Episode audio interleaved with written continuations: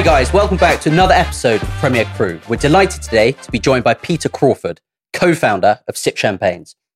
Sip Champagnes is an online retailer that focuses solely on grower champagnes. If you don't know them, please, please do check them out. Bit of an itinerary for today. We'll be covering Peter's journey into the wine trade. We'll be understanding champagne as a region, followed by an introduction to grower champagne, which is where these three wines that Peter's kindly brought along come in. The links to these wines will be posted in the description. So if you want to check them out, please, please do. Before we get stuck into these, how are you? And thank you for coming on the podcast. Thank you very much. It's a real pleasure to be here. I'm very excited to open these three bottles and uh, and talk about the journey. But for me, this is what champagne's about. You know, in like investigating, discovering, enjoying three new bottles. I suspect to you to you both. Yeah, absolutely. And and, and having the joy of of of talking through them and seeing whether you like them. Good, good. Well, looking forward to it. Looking forward to it. And thanks so much for coming on. I know you're busy with harvest up in Scotland. Lots going on with cider, apples, pressing. So appreciate you making the time today. Um, we want to talk to you about your journey getting into the wine trade. Before we do that, let's kick off with one of the wines. Um, Bonnaire, Blanc de Blanc. Yes. Okay, cool. So producer Bonnaire, Blanc de Blanc. We don't know much much else. So tell us about the wine. How do you know? How do you know the producer? What's your relationship like with them? What's their approach to winemaking? Where are they based? Fill us in. Give us give it give us a bit of an overview. Yeah. So so Bonnaire is actually one of the one of the producers I've known for the longest time. Um, Jean Emmanuel has taken over, and I, for me, I, I think champagne can be so many things to so many people. Mm. And Bonnaire was such an easy one for me and for us as a company to bring on board because it is, I think it is about as classical as you can get okay. for champagne for, from a grower, from a Récoltant Manipulant. Um, so they are based in the village of Cramant. Yep. So as you as you would guess from Cramant, um, it is in the heart of the Blanc de Blanc region, so Chardonnay. Um, this is a blend from Cramant, Chouilly, and Oiry. Uh, it is very classic winemaking, so steel tank vinification um, uh, with with champagne yeast inoculation, and it's there's a lovely purity to it. I need to check the back label. I think it's 19 base, isn't it? He's brought, actually brought down. He's brought down the dosage, I think, to four grams, um, which I think sits quite nicely. Um, yeah, four grams a liter. Yeah, yeah. So, so it, they historically from what? So it was historically slightly higher, up from five, six, seven brought down okay. with this new iteration. 19 was a great vintage, really, really good vintage of, of the kind of 18, 19, 20. That was the one, 19 is the one to okay. look out for. And I think what you get here, I'm just going to take the last. Yeah, yeah. Yeah. Yeah, yeah, do. Mm. do. so I think what you get here is, is the, the archetypal expression of northern uh, Cote de Blanc Chardonnay. Yeah. It's clean, it's crisp, it's chalky,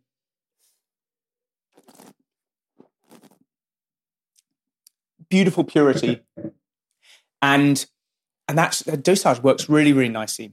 Um, the cup of tea is just mm. wearing through, but uh, the the dosage works really nicely to kind of bring the finish together, and it's just I, I think it's everything you need it to be in a in a non vintage Chardonnay. Yeah, sure. And when with with the producer, you said you've known them for a long time. How long is that? Because obviously you've been getting champagne for 20 plus years. Yeah. Yeah. Yeah. yeah. So, so no, I've, I've known John Emmanuel probably for about 20 years. I, I would guess. Okay. I would okay. guess. He's, he, so they're, they're based in the village of Cramant, as I said.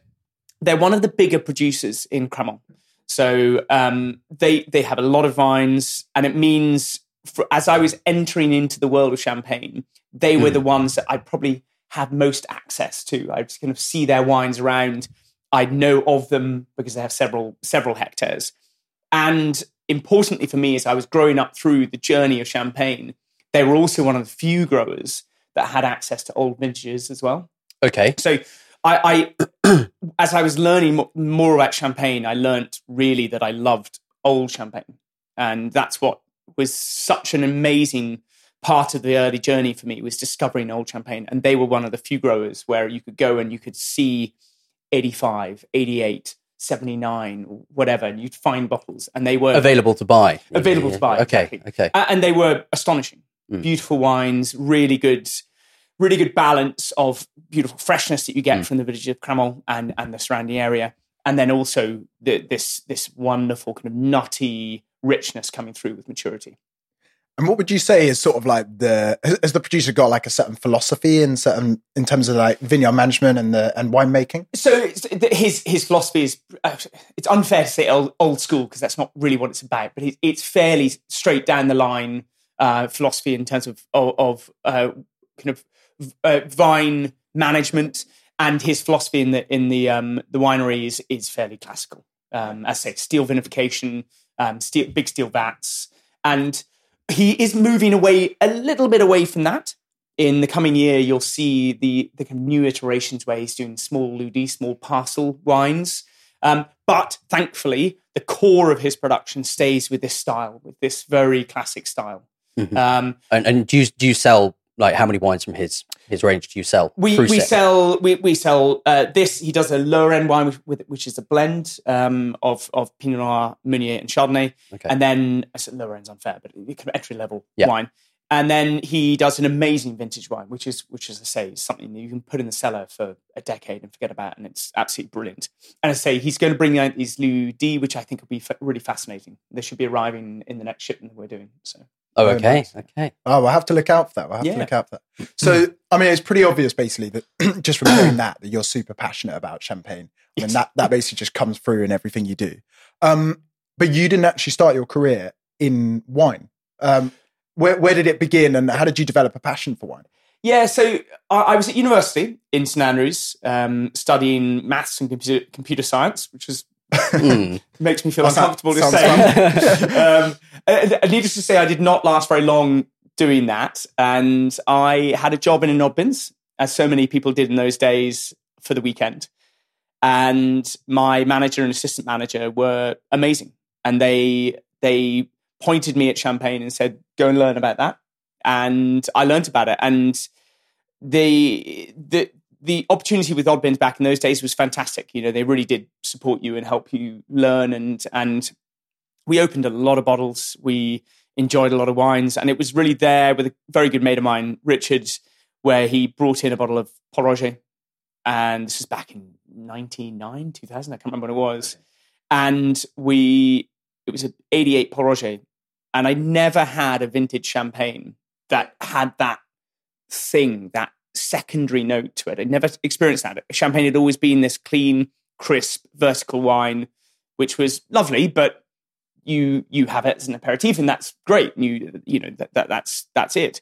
Whereas this had something else. This had some depth to it. This had some biscuitiness. This had some kind of toasty elements, some butter, and I was just completely flabbergasted by it. And it, it just set me on this journey. I started, you know, it was that wonderful time where you could buy Pol Roger. I remember this unbelievable moment where I bought a load of Pol Roger from a, I can't remember the company. Doesn't matter. I bought it from from this company down south, and um, arrived a box of, of various vintages of Pol Roger, and they just chucked in a bottle of twenty eight. And they they sent the email. Oh, Sorry, a bottle of twenty eight. Twenty eight Pol Roger. 1928. yeah, they just chucked it in and said, and they sent me. It was was it pre-email? No, it would have been. There would have been email, but it, they sent me an email or sent me a message, basically saying, "We don't know if we don't know if this is going to be okay, but you should you should try it anyway."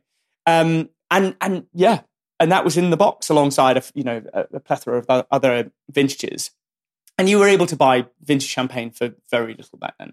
So we we drank a lot, and we put on a lot of tastings with friends and family, and and that started that whole journey into the discovery of what champagne could be yeah. for me. Did, did, does SIP ever include bottles of 1928 Pol Roger in uh, whatever there? Sadly not. Uh, we will. We will. So if I'm ordering next week, I won't. I won't find a little treasure in the in the bottom of the box.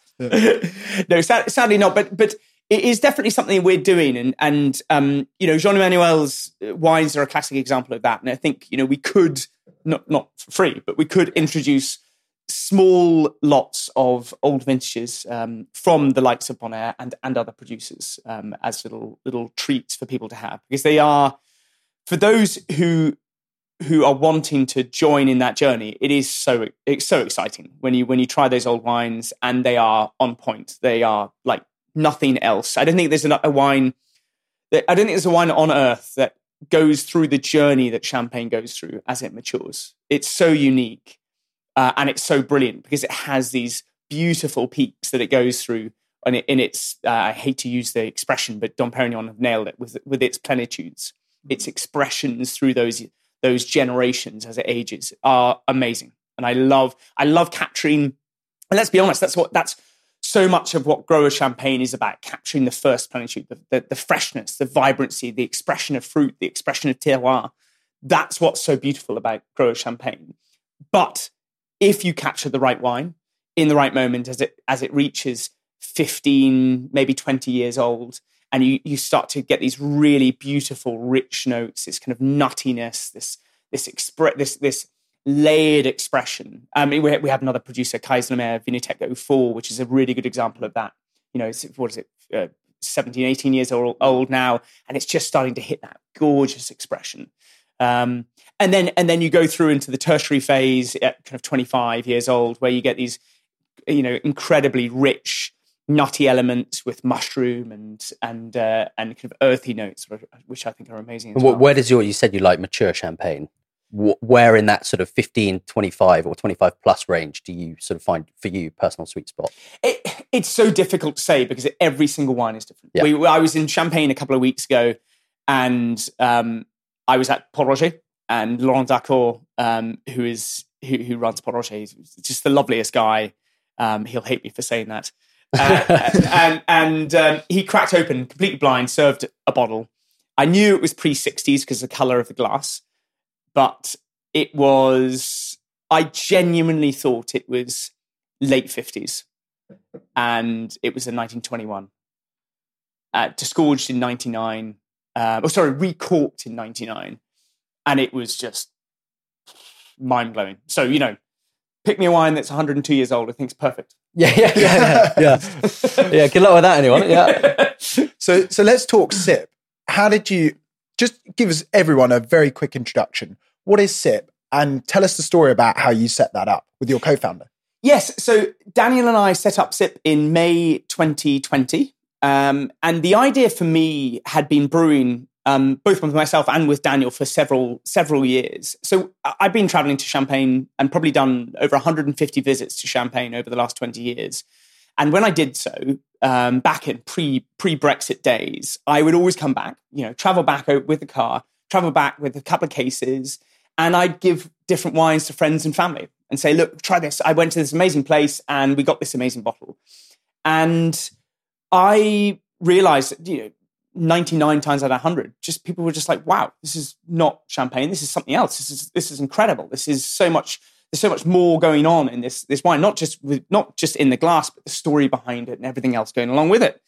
And so when Daniel got married, I kind of, for the life of me, I can't remember when it was, but Daniel got married and he asked me to get wine for his wedding. And we did that. And um, we, I, I, came back over with, I think it was like six or seven different champagnes. And we picked on a particular producer. Um, and and he had those for the wedding. Everyone loved it, and they everyone was ordering more of that champagne. We we're like, well, this is a great idea put the idea to rest because we were both going through, we had different businesses, different things going on.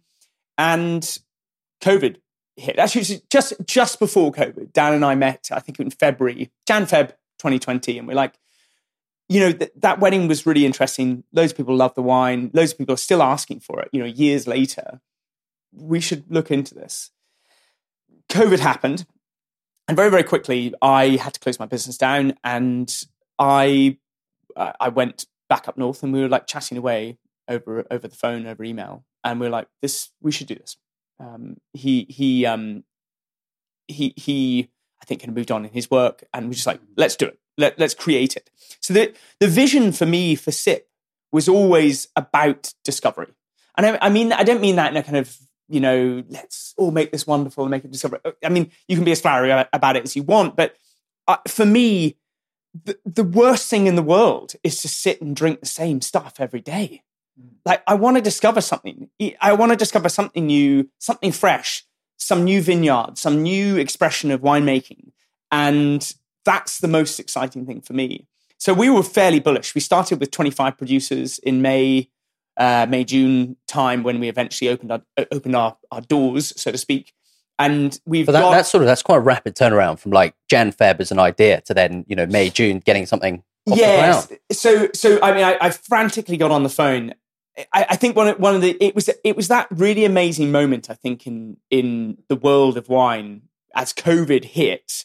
I think everyone was worried. Everyone was worried about what was happening, where things could go, what lockdown was going to do, and I got on the phone with a load of producers that I knew and loved and said, "Look, I'm thinking about this idea." Uh, most of them were like, "Well, we, we thought you were going to do this like ten years ago." Come on, yeah, Yeah, on. Finally, you've realised. Yeah, we could have told you this.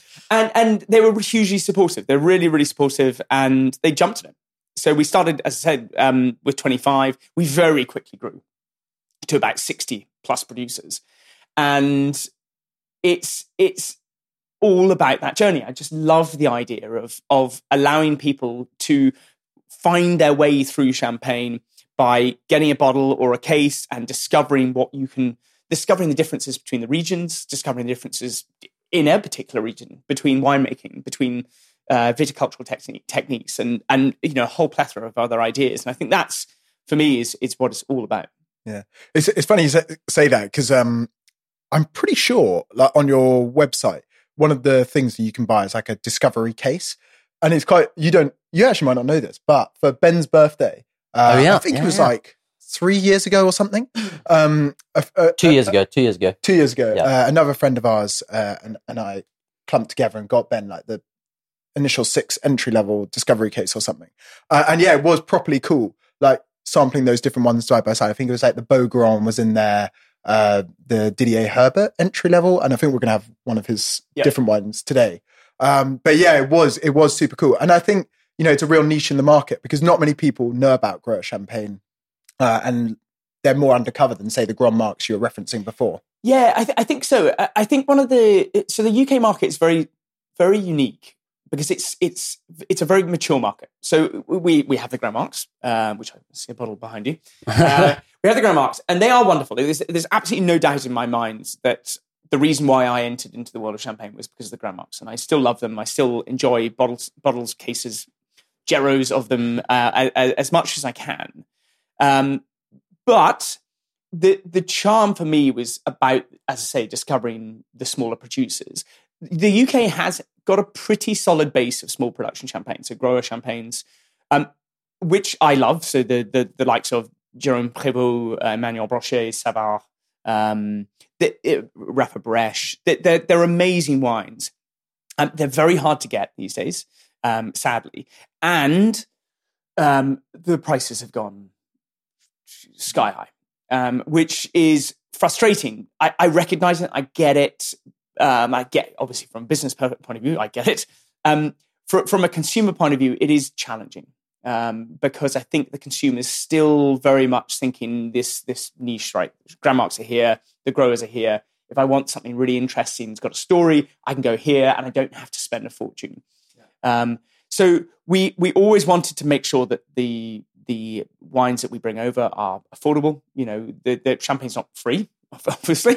Um, so and and sadly for for the consumer, champagne has increased in price over the last three or four years. Um, that's something we have no control over, but it has increased in price. But we want it to be affordable. We want it to be fair and pr- and priced in a way that allows people to to get onto the journey and then explore the region as much as physically possible.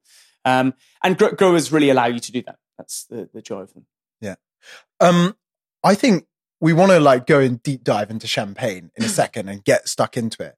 But I think we should also try um, the second wine just before we do that and and get us moving. Do you, want- do you want to Um, crank it? cr- Okay. Ben, get it cranking, get it cranking. Um, so the second wine, um, and Peter, just correct anything that I'm saying wrong, uh, is by Family uh, Delouvin. Uh, it's a non-vintage. It's called Meunier Perpetuel, and I think it's a Blanc de Noir, 100% Pinot Meunier. Um, talk us through why did you choose this wine to get on the podcast? So, uh, firstly, uh, um, I mean, to explore the region, you have to physically explore the region. So, um, we'll, we'll go into the third wine in a second, but with the Bonnaire, we have the Côte de Blanc. So, Côte de Blanc Chardonnay. With the Delouvin, we've got Pure Meunier, and Meunier is uh, mainly produced in the Vallée de Marne. So, that's the bit uh, that, that heads out towards Paris. And with the third wine, we're into the Montagne So you've got the three main regions. Now, of course, there are a couple of other bits of the region which are amply represented on the on the SIP website, but I wanted to bring the three main regions today for you to try. So, um, this this is a truly unique wine, and it's one that I absolutely love. It's such a cool expression of a great variety that not very many people know about. It is a hugely planted grape variety. So the, the, the basics of Champagne are in a nutshell, third, third, third, planted across the region with a very small amount of the four other grape varieties, um, which we do. What, what, are they, by the way? Because I was going to ask this. so you caught me in the middle of this, but uh, I want to. Petit Meslier, Arbane, Pinot Gris, and Pinot Blanc. And we do have them represented um, in other wines on the website as well. So do have a look around for those because they're super cool. And you'll, you'll find a lot more of those coming onto the market in the coming years as climate change and winemaking allows you to use those grape varieties without having too much of an impact on the, the profile. So, yes, so Pure Meunier is rare enough as it is, um, but Pure Meunier using a perpetual reserve is, I think, and I'd love to be challenged on this, I think it's unique. Okay. So, like, like a, tr- you, a true one off. Uh, true, it's a true one-off, but it, but unique in the region. I don't think anybody else makes a 100% perpetual reserve pure Meunier that is sold as a single wine. So, and many people use it as a as a as a, a, reserve to add to a wine, but this I think is the only unique um, perpetual reserve. What, what what does perpetual reserve mean, so just for our listeners? If you, if you the best way to look at it, it's it's incorrect, but the best way to look at it is like a Solera. Right. So it's it's a, it's a it started as a base wine, then every year you take a part of it away and you replace it with the next vintage. Right. Then you take a bit away, you replace it with the next vintage ad infinitum. So this was started in 1992. This is actually 2018 base, not uh, not 19 as I said. So this is 18 base, which yeah. is super ripe year. So it's actually really interesting to try it. We're on to the 19 base. Um, on, mainly on the web on on the um, website. This must have been in my cellar um, at 67. So, but it, it's it's such a unique expression of of a really wonderful grape variety. Most people don't consider Meunier to be an age-worthy grape. Um, clearly, that is not correct. It's more about how you how you use it, how you make it. Um, and I think what we have, you know, d- sorry, I knew you were about to say something. The, the, the um, what you were saying before about discovering new wines matched with affordability. Surely this is one of the sort of the, the peaks of, of that, you know, the yeah. joining the bracket between the oh, two. Honestly, I'm so glad you pointed that because uh, that's something I, I, don't talk about money in, in that sense very often, but for yeah. me, this is absolutely it. This is the, the, the optimum discovery of something incredibly unique and a price point that's really yeah. pretty, pretty good. Um, and, and you've got to remember, this is, you know, this has been, this was started in 92 you know, this is not something he's he's not just bashed this out over the over the mm. weekend. this is, this is yeah. decades, decades yeah. of of production to create something. It's still beautifully fresh and refined and clean, but it's got this r- kind of really rich um, stone fruit note to it. It's got loads. I'm salivating just talking about it. It's got loads of loads of depth to it, and and this is his entry level cuvee. It's like a you know astonishing wine. Do you know? Do you know? Just compared to the the first one we had, the uh, Chardonnay. Yeah, I mean, it's so different in profile. Yeah, so that, different, yeah. and that's so cool. Like even when I just smelt it and just put it, you know, on the palate, it was just instantly different. Look, look at the color it. as well. Like, yeah, you know, there's it, real richness on real richness in the color. Exactly. Yeah, this is this is a this is such a cool find. Mm. And so the producer, I mean, yeah, also going back to those back vintages and having like a reserve wine that far back. Yeah, it's like if anyone wants a cash flow headache, try and do that. Mm. Um, and yeah, just just um, think about it. So, how did you like develop a relationship with that producer? What was that sort of journey like? So, J- Jeff is hilarious. So, Jeff, he and I have a have a rather comical relationship because we never really met. So, I, I didn't know Jeff wines before um, before before I started Sip, and I, I heard about this guy. I kind of saw him on social media, and then obviously COVID happens, and I couldn't get out to visit. And we brought his wines over fairly early on in the journey, I seem to remember. Um, I remember getting the samples and being blown away by this wine and a, and a couple of other wines. He makes a beautiful um, Chardonnay called Le Blême, which is a really, really amazing oak vinified Chardonnay as well. I remember being completely blown away by these wines. And we we started importing them, and then COVID lockdowns dropped off. I can't remember when it was in 21. I made a trip out to Champagne um, to go and meet the producers that that we had brought on, and then also hopefully bring on a few more. Jeff and I never met. Then went through to 22. Oh no, maybe it was 22. Back end of 21. I can't remember what it was. And then eventually, we eventually met at, in a fleeting moment as I was kind of driving out of, of, of Champagne on my way to the airport. Um, and we had a coffee on the street. And I shook his hand and said, Pleased to meet you. And then it was five minutes and I was off again. Okay. and then I didn't see him again for about a year. So, and since then, we, we turned as really good mates. And I, I pretty much every time I go out now, I go and catch up for him with a coffee and maybe a glass. If, uh, Sure, sure. if Yeah. it can fit it in. More than five minutes. Yeah, yeah, yeah. yeah. 10, max. Yeah. 10. Oh, I see. Good, good. Well, I think, um, what yeah, what we want to do is focus on Champagne as a region, give our listeners a bit of an overview about the region geographically, historically. Either of those you can choose to start with, but how how would you how would you describe it? Where is it? What are the main growing regions? And if you can, I mean, it's a, it's a long, but history to just summarize where Champagne's, right, you know, how it started, where where it is today, and Yeah. what happened in the middle. So, Champagne is a region that sits northeast of Paris. It is classically considered the kind of northerly, uh, most northerly um, European um, region for growing of grapes. It's uh, on the extreme, basically, of, of what can be considered a, a grape growing area. It's roughly 34,000 hectares. So it's, it, it's, it's relatively small. Um, but when you go there, when you visit, you realize it is packed with grapes. Yeah. Packed. and not much else. So um, it, it is pretty packed. It's broken up into regions, as, as we were discussing earlier on, and, and what these wines show. It's broken up into three, oh, so four main regions. So you have the Côte de Blanc, which is the Bonnaire wine. You have the Vallée de Marne, which is the uh, Delouvin wine. You have uh, the Montagne de Reims, which is the uh, Didier Herbert wine. And then you have the Aube, which is down in the south. So the Aube um, borders the Burgundy region. And it was classically pre um, pre the, the the wars in the early 20th century. It's classically was was selling its grapes to either Burgundy or to Champagne. Okay. Um, there are a couple of really important little sub regions that have been talked about a lot more right now. Um, importantly, so um, one of the producers that you mentioned earlier on, Beaugrand, is um, Montgueux, which is a village that sits just west of Troyes, which is north of the Aube region, so very Okay. far south. So of still the, south. yeah, Yeah. So, so south of the of the Côte de Blanc.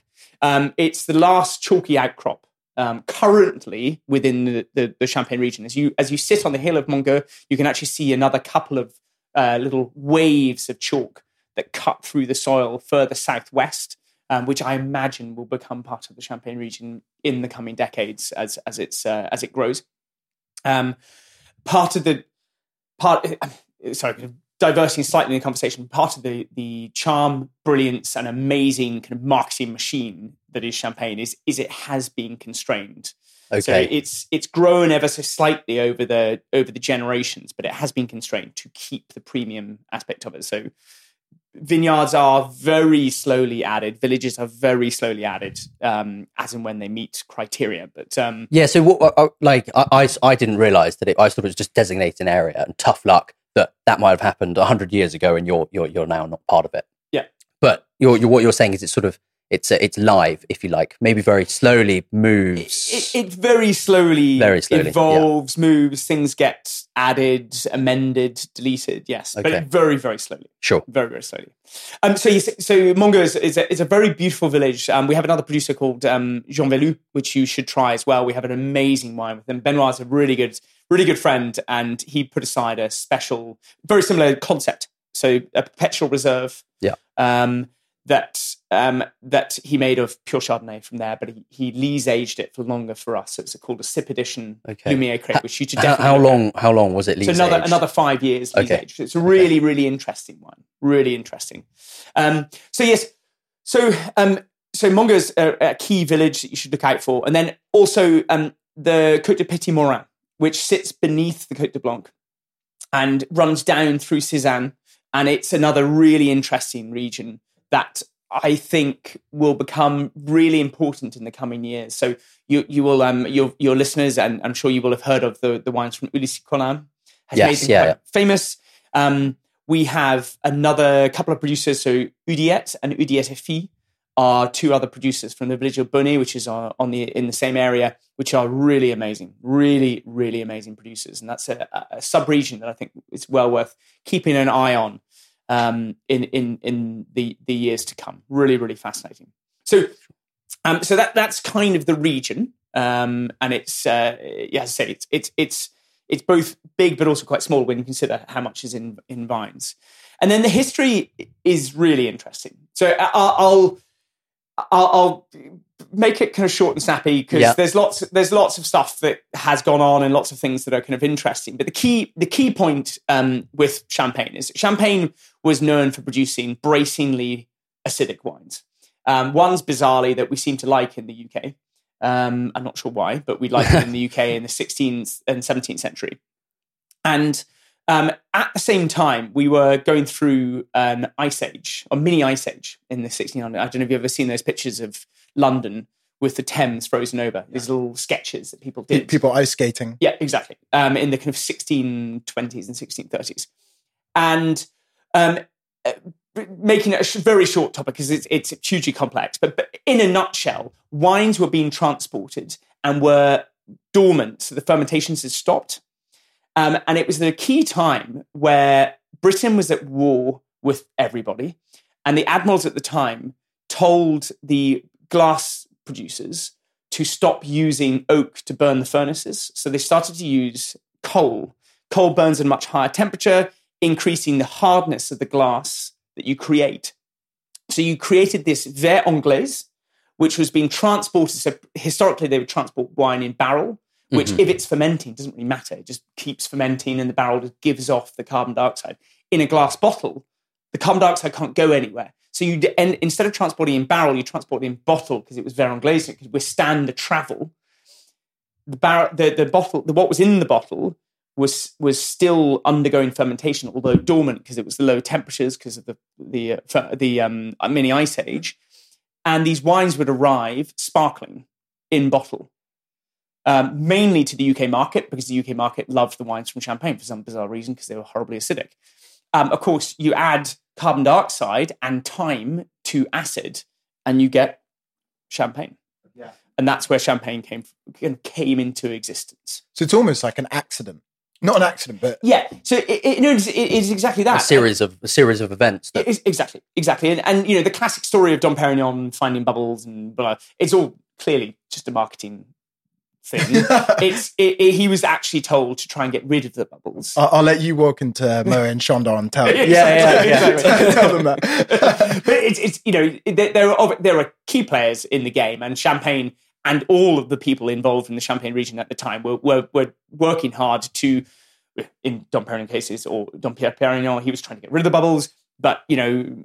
They, they, they, they spent a lot of time trying to basically manage the bubbles in a way that could be processed and made into a unique product, which is what they did very, very well for for centuries and now have this amazing product. So, yeah. okay so that's that's history in a nutshell geography in a nutshell Yes. one of the other things we want to talk to you about was terroir in Yes. champagne so everyone knows you know if you're focused on uh, burgundy or piedmont terroir is such a focus it's often re- the reason that people describe Uh, and understand why for tasting the way it does the context of terroir is intrinsic to the way that it tastes Yep.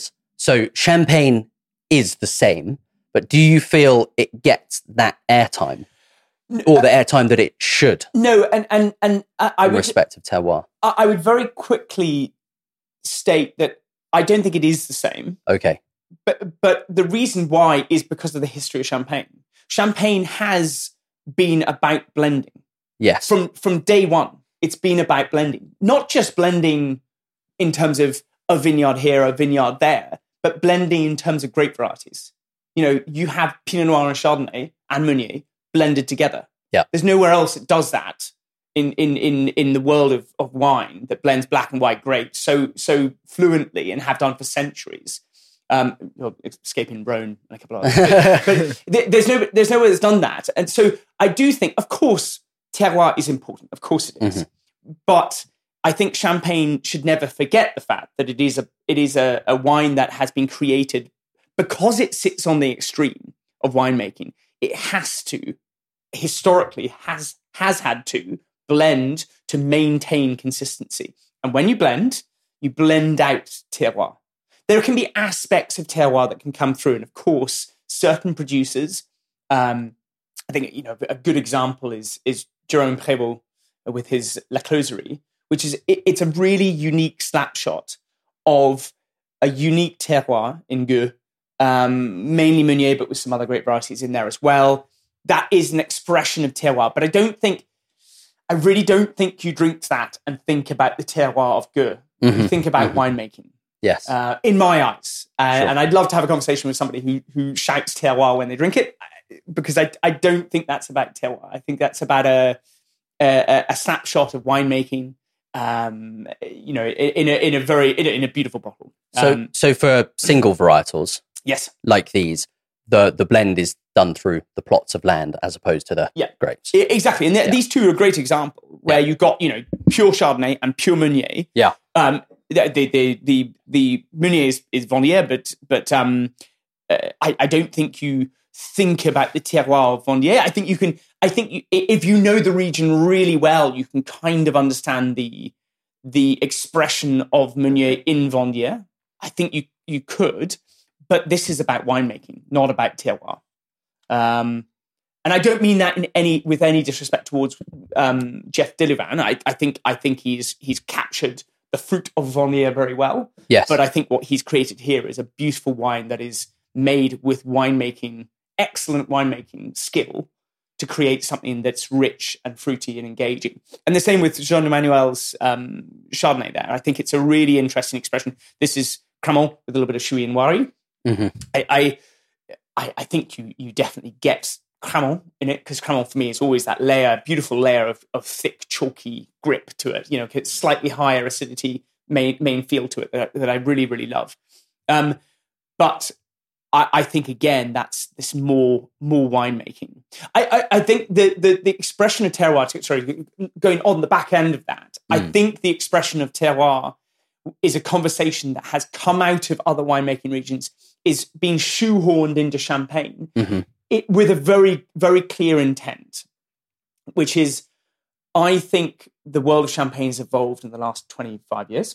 I think when you consider the way climate change has affected winemaking since probably about 88, I would say, you start to notice this lower acid profiles, higher fruit, fruit expression, um, which allows producers in Champagne to create wines that are, are probably more a sense of place, so a sense of terroir, um, but Champagne's still battling with the fact that it is a blend of three great varieties. Yeah. And most people who produce a wine, they do blend it either through vintages or great varieties or multiple soil areas. A lot of people are kind of putting their foot in the door of a lieu-dit or a single vintage, a single, sorry, single vineyard expression. Um, and seeing what happens yeah. and seeing whether that fits. But I think it's a really fine line because and and hopefully these three wines show you when when I pick champagne, when I want to have champagne, it it has to tick a few boxes. And I did a video about this the other day on Instagram. It's like champagne can never not be just damn drinkable. Yeah. I want it to be something that I pick up the glass and go, oh, amazing. I want to have another glass. It always has to fit and tick that box. And if it doesn't, for me, it's not done the first thing that champagne needs to do, which is just be a really drinkable drink. Mm. It, of course, it can have an amazing story. It can talk about terroir and you, like classic mm. examples. And we have another producer called um, Pertois who does a beautiful single vineyard uh, wine from Mesnil-sur-Oger called Le Chetillon. And it is a brilliant expression of Chetillon. Single lieu-dit in Menil, Grand Cru, 100% Chardonnay, and it's brilliant. But, and this is really important, it is that, but over and above that, it's just really beautiful and drinkable, and it's a great champagne. Mm-hmm.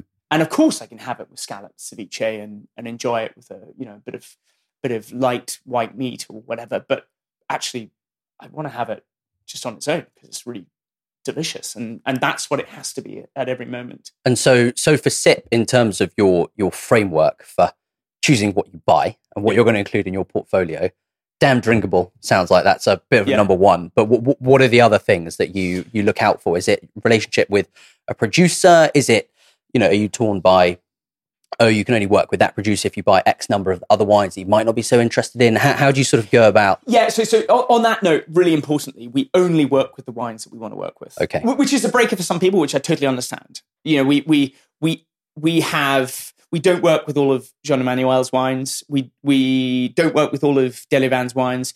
Um, we work with Thomas Herbert's wines because he only makes three wines and they're all Yep. amazing. So Yep. um, That's quite but- nice. Yeah. um, but no, look, they have to be down drinkable. Absolutely. The relationship with the producer is so important. I mean, it, sound, it's, it sounds too obvious to say, but it, it literally, you have to get on with them. You have to get what they're doing. They have to get what we're doing. And if that's not there, then we, we can't work together. Yeah. So that, that's, that, that's very, very important. I, I think, you know, for me, we have so many different wines. We have so many different areas that we that we look at. I, I think for me, it's just it's always about continuing the journey, seeing what what a wine can bring to our portfolio, and importantly, what a wine can bring that's unique. It's it's got to have a you know a new a new aspect, a new part to the story. And I think you know we just brought a producer on called Emilienne Eloucherie. Uh, really, really beautiful wines from Écueil, which is in the Petit Montagne so the north northwest part of the the region. And, and number one, the wines were super, super delicious, super drinkable. But also, he's he's just a beautiful character in in of himself. He's just a really lovely guy. Um, you really get a sense of of his purpose and poise about what he's doing. Um, and you know, I, I I I've met him a few times now. Um, it was so obvious when I tried the wines maybe a year or so ago. When I first tried them pre-release, you were just like, "Wow, this is." You you you really get what he's doing. You really get a sense of, of, of where he is on his journey, and and it was just obvious, right? Mm. Got to got to have these wines. They're they're amazing. So um, again, we took all of his wines because they're just they're all brilliant. They're all absolutely brilliant. Yeah, And really really good. one one other thing I wanted to touch on, which you've already mentioned, is price rises in champagne over the last sort of five years, in particular. What's the what do you think the driving forces are behind that? I know there's certain ways that supply and demand are sort of controlled, and there's a bit of contention over Yes. that in terms of the region of champagne. But yeah, what, what- could you sort of lay out what the, what the drivers are for that, and what, what you think might be where we might be heading in the Look- next five ten? Yeah, look, it's a hugely complex structure, so I, I, it it seems unfair to simplify it. But in a Mhm. nutshell, champagne is a huge machine that is run by a central body that dictates production levels, um, and because it's a confined space, if you dictate production levels, therefore you dictate costs. Um, Mhm. So, i in a nutshell, we went through COVID, and where sh- producers had originally thought their price level, their, sorry, their uh, sales levels would go down. Sales actually went up massively. But coming off the back of that, because the, the, the governing body of Champagne had seen what was happening, they worried about production levels. So they actually decreased harvest output in the very beginning of COVID. So you got this perfect storm where sales went rocketing, production levels went down. Yeah. And we're now in the, the middle of, of a situation where they can't help but put prices up because they've got no stock because production levels went down. So they they can they controlled it to a certain extent, um, and I, I think we're probably going to be in a difficult position with champagne in the next couple of years. I think the there's going to be a squeeze, and we can feel that now. We can feel the squeeze happening, um, and I, I suspect prices won't go down. I warn you. but I suspect they will stabilize. I Yeah. can't imagine there's going to be any huge price rises. I think the top end will continue to increase prices. So I, I think you know the Sure, the really yeah yeah the really top end wines. I, and when I say top end, I mean top end prices, not not quality. It's top end price wines. They'll continue to go up, probably stupidly, because the market is there. There's that you know one two percent of people who are willing to spend X Hmm. on a bottle of. I'll name Armand de Brignac or whatever. Yeah, yeah, yeah. Put Put it out there. We're all thinking it. yeah, yeah. yeah, here we are. Yeah. Whatever. Yeah. Um. So, so, but, but I, I suspect it'll stabilize a little bit. Um.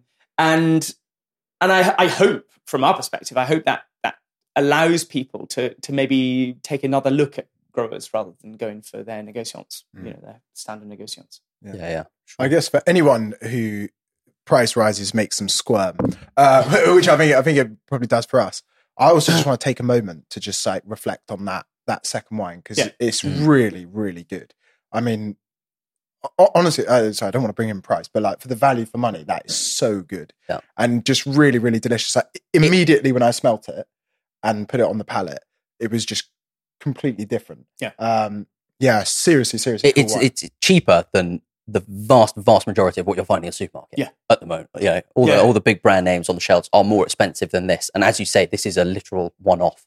You know, you Yeah. don't think there's another one that's made No, You know, exactly. And, in, and in I the think- same way, and it's it's fantastic. And, and I think the great thing about it, as as we were talking earlier on, is I think you can quite happily drink this on its own. It doesn't feel heavy, but if you want to sit there and chat about it with friends and talk about the nuances of it, you can. If you want to chuck some food at it, it'll take it. Yeah. It's just it's got every single box ticked. I think in terms of a wine, I, think I think it's I think it's spot on. I think it's, it's such a great wine. a very a very personal question from from, from thinking of building my cellar. Uh, how long how like long would you think you could age that for? So uh, a, a long time. So he produces a cuvee uh, called Semper Fidelis, which is exactly the same wine but aged on lees. So um, you can age it. So that's aged another five years, I think, on lees. I think you could quite happily put that in the cellar for 10, 15 years, and you just it's just going to get more nutty, more rich, more depth to it. Yeah, it's it'll it'll be good. Wow. okay, well I know where I'm going after this episode. Um, cool. Should, I think we should try the the third one. Let's yeah, let's move on I'm to excited. yeah the third one. So we've we've we've done the Chardonnay, we've done the Pinot Meunier. Now time for the Pinot Noir. So this is Didier Herbert, Pinot Noir DH2. You'll have to explain that in a minute. Two grams a liter, 100% oak vinification, 2018 Montagne de Reims. Give us a bit more info. Tell us So- about tell us about this guy. Yes, Yeah, so- this wine is. so it, it's it's a really cool wine. So I know the, the family Didier Herbert. Okay. Um, without, I, I won't give them the kind of the dark secrets of the family, but Yes. in a nutshell, in 2017, the um the, the the father who who ran the estate was looking to move the estate on, and his son at the time, maybe it's slightly pre, slightly pre that, but his Yeah. son basically, I don't think was really into the idea of making champagne Okay. he gave an opportunity to create something and he created this now the, the, the, the family estate historically had been a you know big steel vats fill them full of pinot noir fill them full of chardonnay and make a wine and they were great wines and we brought them on the pinot noir that you were talking about earlier on the pure pinot noir from Verzenay is a beautiful expression of pinot noir from, from the, the eastern part of the Montagne de but um, thomas the son came and produced this very different expression. So, new oak from Rousseau barrels, new oak, single varietal expressions from the northern part of the Montagne de Reims. So, you're looking at Rilly-la-Montagne, Louvois, Mailly, Lude Yeah. areas. and these were pure Pinot Noir, pure Chardonnay, and pure Meunier.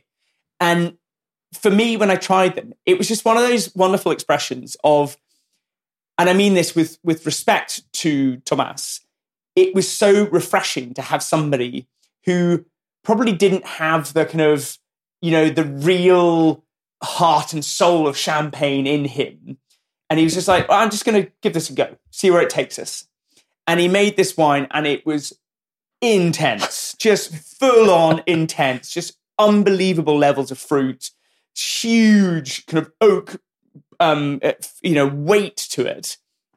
And and I was just I remember trying it, just going, well, this is completely ridiculous. I've got to I've got to have this immediately. At the time, the the father was trying to sell the estate. Um, and I think he basically saw his son's wines as like this kind of, oh, that's not what we do. Yeah, yeah. And he basically just turned around, well, fine, you can just have them all. So we just bought all of them, the whole Okay. the whole stock. And we're talking small numbers. So, Yeah, yeah, sure. Several hundred bottles of each. so for you guys, just right place, right time. Oh, it was perfect. Yeah, it was literally, I was on the door just going, I mean, this is perfect. I'll take them all. Just take them all. Yeah.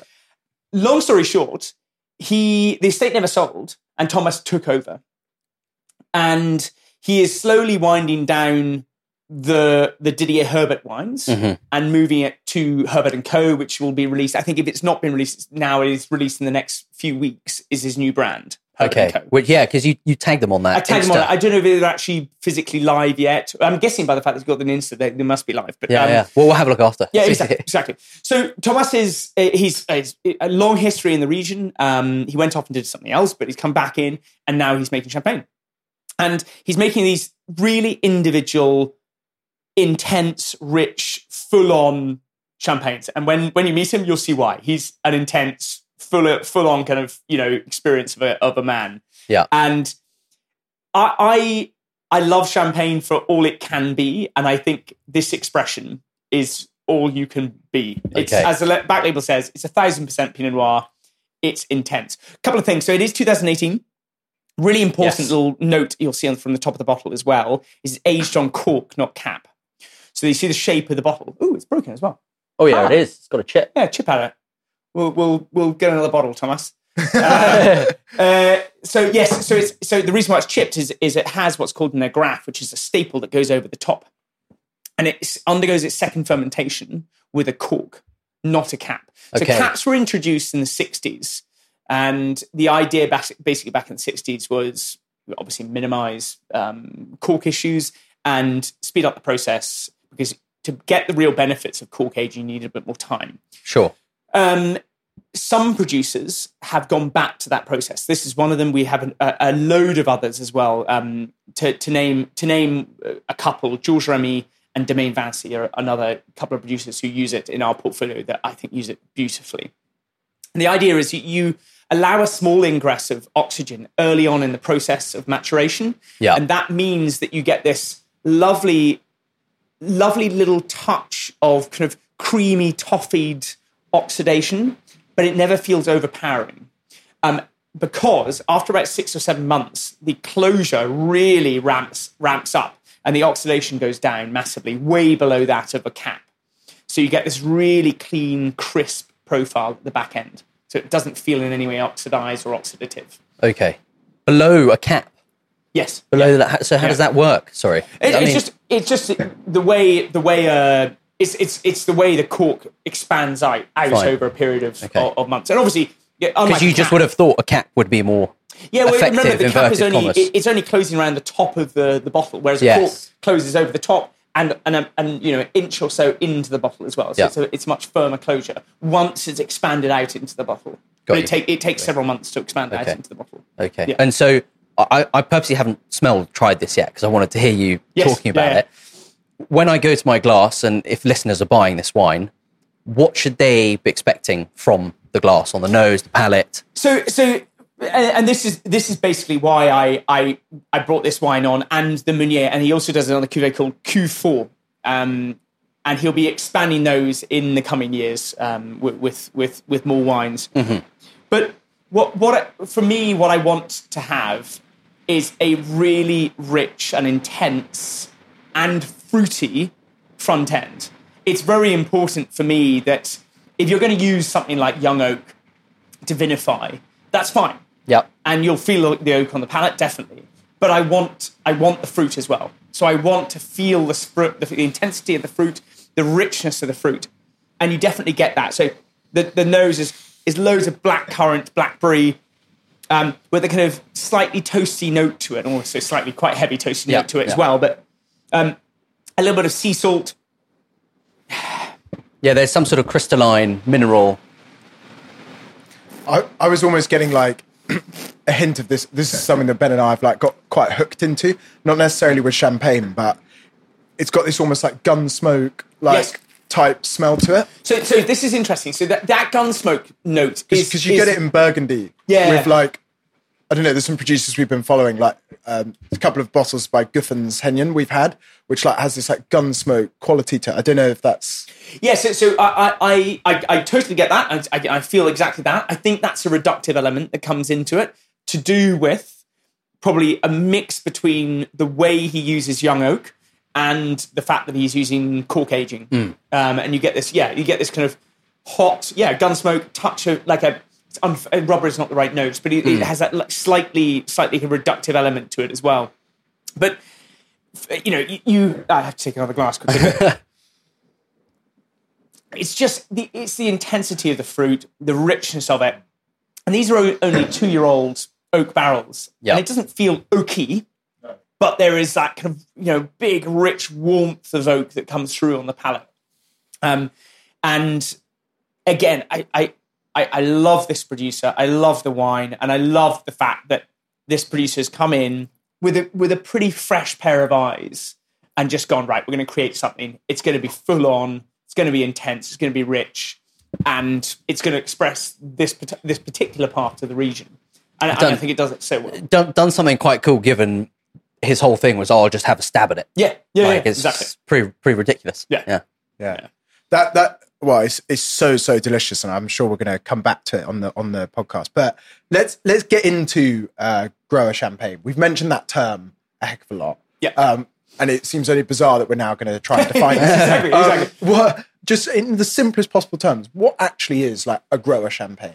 So the the the the, the a grower champagne basically is somebody who who owns vines in uh, in the region of Champagne and makes wine from that uh, vineyard or vineyards plural. Uh, very simply, that's all it is. The the technicality around it um, is that they have to to be called a récoltant manipulant. They have to make it in their own setup. So they have to have their own press, their own uh, vinification setup, so that they can make it themselves. There are a couple of other, and we actually work with a few cooperatives, so uh, cooperative manipulants, who who have their own vines but use a cooperative to make their champagne. So Simon Rion is one of them, and uh, Le Clerminade is another one. Uh, both unbelievably brilliant wines, but in their current form, they don't have the size to warrant purchasing a press. Sure. Yeah, that must be quite a bit of a barrier to entry, having to Uh, have your own huge- setup to be able huge, to even. hugely yeah. so, absolutely. Um, but I do stress they make their own wine from their own grapes in their cooperative. So they, Yeah. I think it's really, really important to state that. I think the the historical idea that if you're a CM, you don't make your own wine, you just give it to a cooperative and they they make it. That's not the case with these two producers. They make their own wines and they are beautiful, really, really beautiful. So a, a Récoltant must have their own setup so they can make their own wine from their grapes, press them, and put them into barrel tank, whatever.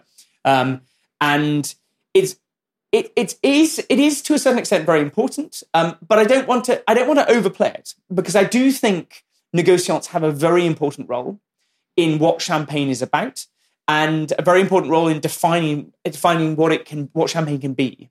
And I think a lot of producers who own their own vines, make their own wines, have moved to become negociants in the last decade for various reasons. And I don't think they should be poo-pooed because they did it. It's just a it's sometimes it's a it's a reason to to hand down estates to to the next generation without being taxed punitively.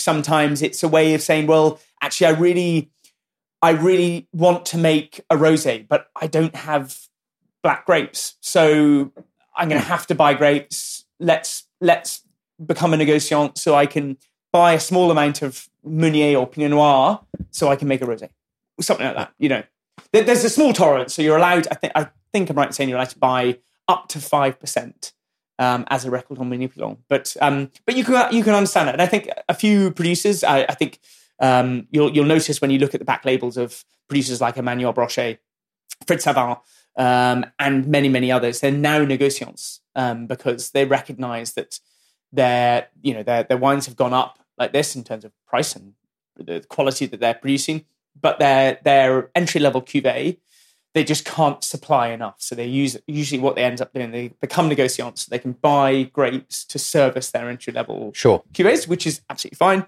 as long as quality stays consistent. And their top end wines are still made very much from their own grape, uh, from their own vineyards. Um, and in fact, you know, a good, a good example of, of a negociant who does it is Louis Roederer. Absolutely fantastic negociant. Uh, Jean Baptiste Lécaillon is one of the best winemakers in the region, without doubt. And all of their vintage cuvées, so their Blanc de Blanc, their vintage, their rosé, Cristal, Cristal rosé, all of those wines are made from their own vineyards. The Brut collection, which is their new Yes. Brut, new Brut Premier that they call, is made from negociant wines Okay. Okay. and and some of their own vineyards, of course. But that so it's basically exactly the same concept. Okay. And what do you think sort of actually so that's quite interesting. So sorry, just going back to like that. So just to succinctly put it. So that they're like because there was quite a lot there. So grower champagne essentially then is someone who's producing wine from their own vineyards in Champagne and doing the wine production themselves, essentially. Yes, exactly. And not buying grapes. They own the end to end process, basically. Yes, exactly, exactly. Okay. So that, okay, because that's interesting, because I think most people would have the perception, and certainly I probably did until you've just uh, kind of defined it, that some of the Grandes Marques say would actually not constitute a grower champagne. I think there's this idea that they're like smaller houses, uh, less well known. Um, so I think that's probably actually like quite interesting for people. Um, there's probably like a growing interest in those smaller producers. What do you think is the reason for that? I mean, it's probably because people like you have started talking about them, but yeah, look, I, think as I said earlier, I, I don't want in, in any way to discount Negociants because I think they play a very important role and I love a lot of their wines. But the reality nowadays, as we move, you know, the, the world is moving on from from you know big corporation, you know that that that that that concept.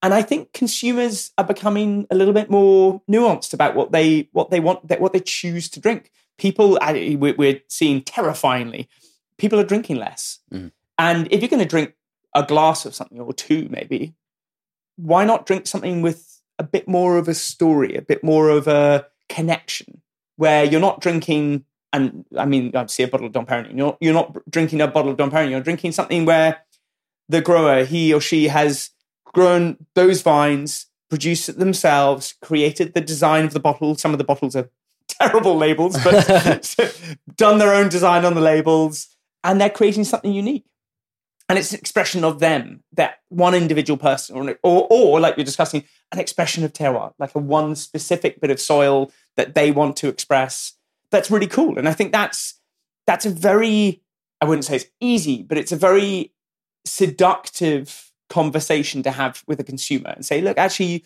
of course you can buy a negociant but actually why don't you try this this producer here because she's been making wines now for three years, and this is her first expression of whatever the soil is, and it's really super cool. And it's yeah. really amazing to, to to find that little little expression from that little person. We we have a producer called Perrine Frin, and we've just brought on her first wine earlier this year, and and she's in a village called Sermier, and is literally the only producer who's making their own wine from the, from that village that's not part of the cooperative and it's just a really gorgeous expression really lovely and she's the loveliest person and and it you know you can't help but just get completely taken away by this this wonderful wine that's just a really lovely expression of this tiny little village in the in the northern Montagne yeah.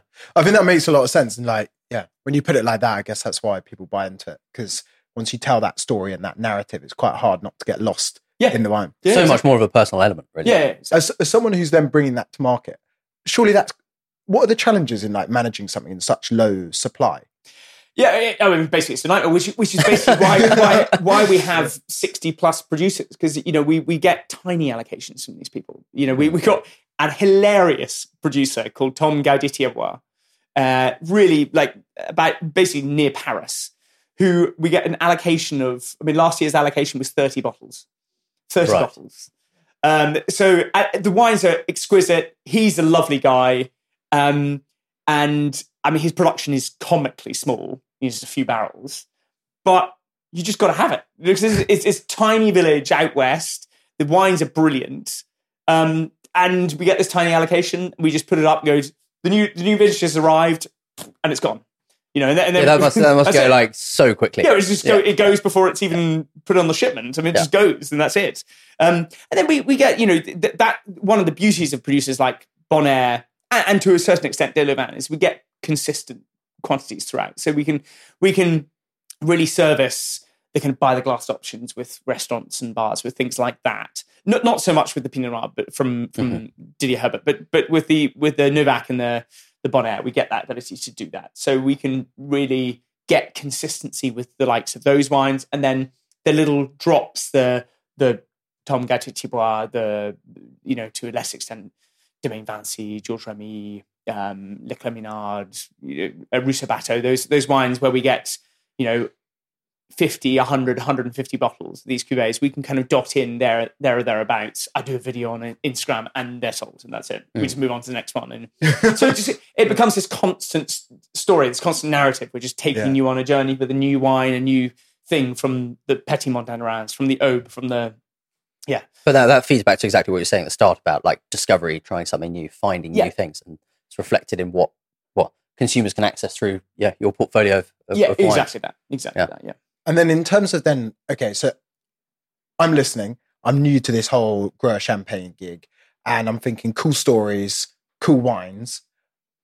You're advising someone like, where would you even advise them to start if they were looking to get hold of some? What would you What would you be thinking? Well, I, I, th- I think, like you were describing earlier on, I think the, the the the best way to enter into it is is to go for a, an exploration case. Just go for Yeah. something that that allows you to to find yourself on a journey through Champagne. You can go to the various regions, or you do an exploration through a grape variety like Chardonnay, Pinot Noir, Meunier, whatever it may be, or some rosés, or just just to get you on on that route.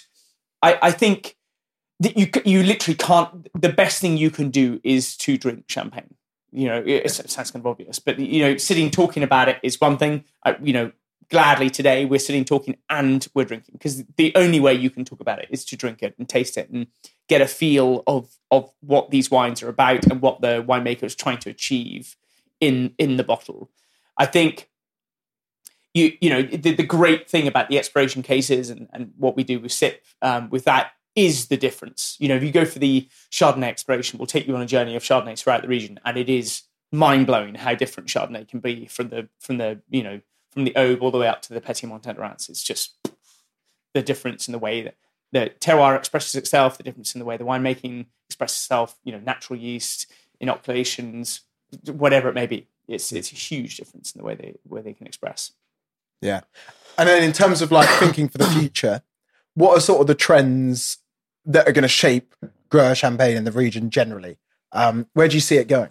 So I- th- I think the and we touched on it slightly earlier on, and I kind of dodged the question a little bit, but I think I think the biggest trend is going to be uh, viticultural. Um, I think I think the region is moving towards fully organic uh, viticulture, which I do stress is I think it's a good thing. Um, it doesn't come without its issues. I very clearly stress, and I think when you go out to the region, especially around harvest time, and you see how hard the region has to work to maintain organic and or biodynamic um, viticulture, it's it's not easy. And j- just to explain that, is that because it's so far north and therefore it's just hard to contain disease pressure and things like that? Exactly that. So you know, disease pressures are huge in Champagne, and um, you're you know we're not we're not talking about people with huge amounts of vineyards. You know, most the average vineyard holding is is two and a half, two two and a half hectares. So it's not huge, but when you're trying to hold down disease like mildew and things like that, it's just impossible. Um, so it means selection is important, very very important, and and I think producers there's there's only you know these guys and girls are not mowers. They're not LVMH. They don't have money flying around to you know throw at staff members to go out and look after the vines. They're doing it themselves. And I, th- I suppose, like everything in life, there's only so much bandwidth you can have, and you know, making champagne is not it's not just in the vineyards you have a lot of other things going on. You know, these these guys and girls are they are the the person working in the vineyards. They are also the person doing the design for the labels. They're also Yeah. the person doing the work in the winery. They're also the person doing the marketing. They're also the person talking to me on a Friday afternoon when I need to get a shipment across on Monday. You know, they're, they're, they're everything to their champagne. And I mean, it's just them. It's literally nobody else. I mean, when you when you go to Jeff Delouvin, I've, I've never met anybody else. It's just him. it's just him. You know, I, I think maybe maybe one of his parents, you know, does a little bit of paperwork on a Friday afternoon or whatever, but that's literally just him. Um, and, and he's one of our bigger producers. So you you you it it's a lot of work. And when you when you tie on to the fact that you know with with organic um, viticulture, you, you you're going to be in the vineyards more. You just are. Mm. Just full stop. You're going to be in the vineyards more, which means you can do less work elsewhere. Um, and that's going to put a huge stress on on things. There are also a couple of, and I won't get into it because it's it's it, it, it's a topic I haven't researched much myself, but there are a couple of um, things that might come in in the coming decade or so in terms of planting. And I think there's a bit of, I think it's called VSL, Um, correct me if I'm wrong, but it's it's a, a, way of planting the vineyards in a nutshell. And I'm I'm making it very easy for people to correct me here, but basically so that they can use machines to do things. Right. So they're planting them, putting less density in to increase output and allow machines to come in and manage things more easily, um, which gets rid of the need for staff or not staff or people basically. And I think that's going to that it's going to cause a lot of contentious, a lot of issues. Um, and obviously the big the big players like it because it means their costs go down, production levels go up, easier to maintain vineyards. Um, yeah, so that'd be that would be something really interesting to watch. Oh yeah, um, yeah. I, that wasn't what I was expecting actually. no, it's just because so, so funny because all the wines that, or so many of the wines that we like, you know, you suddenly start realizing, you know, especially on the organic and biodynamic thing, that sort of like 70 odd percent of them or whatever, I'm making up a percentage, are actually organic biodynamic without you sort of realizing. Yeah, mm. and um, exactly that. A lot of the producers that we work with are uh, organic in anything but name. They just, you know, no, no herbicides, no pesticides. So just, just, they get about their way. And, you know, I mean, when you look at organic, I, and I'm saying this with my, with my um, cider hat on, when you look at the organic status and how it works, it's great, and I, I, think more people should be pushing towards it. It's a great concept, and but you know when you realise that there are tolerance levels for the use of herbicides and pesticides anyway, and most of these producers are doing that anyway, so they're not yeah. they're not willy nilly just like throwing pesticides around. It's like they're only using it in extreme cases, and when you realise that organic allows you to use those tolerances anyway, um, yeah. So what you mean is is there is there a need to go through that whole certification process exactly, just to maintain something that you're already doing? Yeah, exactly, exactly. Yeah. And I, and, and I, I do I do question it to an extent, but I, I recognise it's a very important um, thing to do. I think so. Go, going back, if I if I may, going back to what you're saying, I think I think one of the biggest things for me, and we we touched on this a few times, is what's happening to the style of champagne and has happened over the last decade or so. So as post 88 and the slow um, increase in pH of of the base wines as harvest kind of uh, as as maturation levels shortens, harvest became earlier and earlier and earlier. It makes wines more drinkable more quickly. And I think one of the things to remember about champagne is champagne is famous for being an acid bomb. It's famous for being fresh and vibrant. And to a certain extent, uh, to a certain extent, obviously, you you you want to have a wine approachable. You want it to be approachable, but also so much of champagne is about waiting, having time. You know, having two, three, four, five years on lees, and having that lees aging combined with the acid profile to create a rich wine that's really, really fascinating. One of the big worries for me as champagne grows up in this modern era is you're you're getting a lot of wines that are wines. So you put the wine to your, your mouth, you have a glass, go, oh, that's that's nice, that's rich. You put it down and you don't go back to it because it's nice and it's rich and it's full. And I don't want to have more of it. And I think champagne can never forget the fact that it is and it is a marketing ploy, but it is a it's a wine it's a wine off celebration. Yeah. It's something you want to have again and again, and you want to open another bottle and you want to share it with your friends. And one of the big worries for me is I saw, you know, the prices skyrocketing across the region. I really worried that people, consumers, will just go, well, I'm, I'm not going to spend that. Or if you spend it, you'll buy a bottle, not a case. Mm. Yeah. You know, you you want to you want to have champagne with your friends and you want to buy a case because they're coming over on Friday night and it's John's birthday and you want to have something special and it has the word champagne on it and you open a bottle and you open another and before you know it the case is finished and then you move on to a white or a red but you've had a case of champagne and I think some, the champagne's got to remember that it primarily that is what it's for and of course there are lots lots of champagnes that will sit nicely in between. But I don't want champagne to become the drink that you have with the dish, whatever yeah. it is, because you'll lose the fun, you know, the fundamentals, which is it. It needs to be that drink that you have several glasses of. Yeah. yeah. God, I can't wait to come to your house for my birthday celebration. yeah, yeah. um, I think Peter. I guess just just to summarize from our side, um, you know, one of the things that we were like super, super keen to do when we set up the Premier Cru was to introduce people to awesome and eccentric characters from the wine trade. And just like the passion you brought today has been everything that, that we wanted. And uh, yeah, it's been just a really fulfilling experience for us as well as hopefully yourself. Yeah, absolutely. um, to everyone, you can find uh, Sip Champagnes uh, online. We'll post the link in the description and also the links to the three wines. Uh, whatever channel you're on, uh, remember to link, like, subscribe. You can follow us on social media uh, across Facebook uh, and Instagram so you can stay updated. Um, but Ben and I will be back next week with another little individual episode, just us two. But in the meantime, Peter, thank you so much and welcome to the Premier Cru.